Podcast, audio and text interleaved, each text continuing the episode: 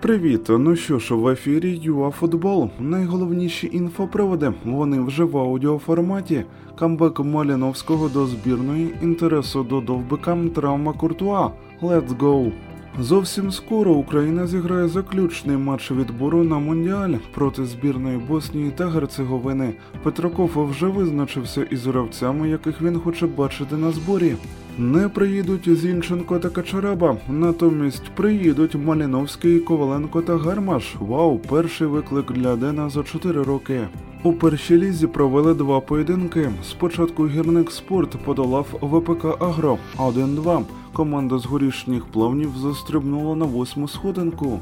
Потім оболонь обіграла агробізнес 3-1. Завдяки трьом добутим балам пивовари обійшли альянс та тепер посідають третє місце.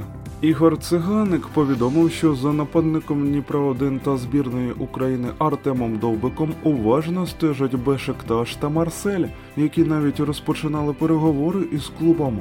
Також нібито Луческу просив президента Динамо придбати Артема, проте цінник Довбика Суркіса налякав.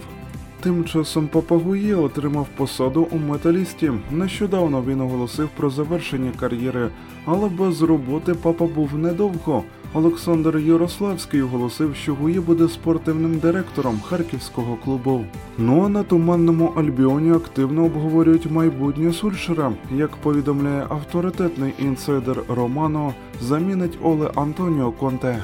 Під час матчу проти Барселони у голкіпера Реалу Тібо Куртуа виникли проблеми із коліном. Спочатку з'явилося повідомлення, що Тібо потрапив до лазарету.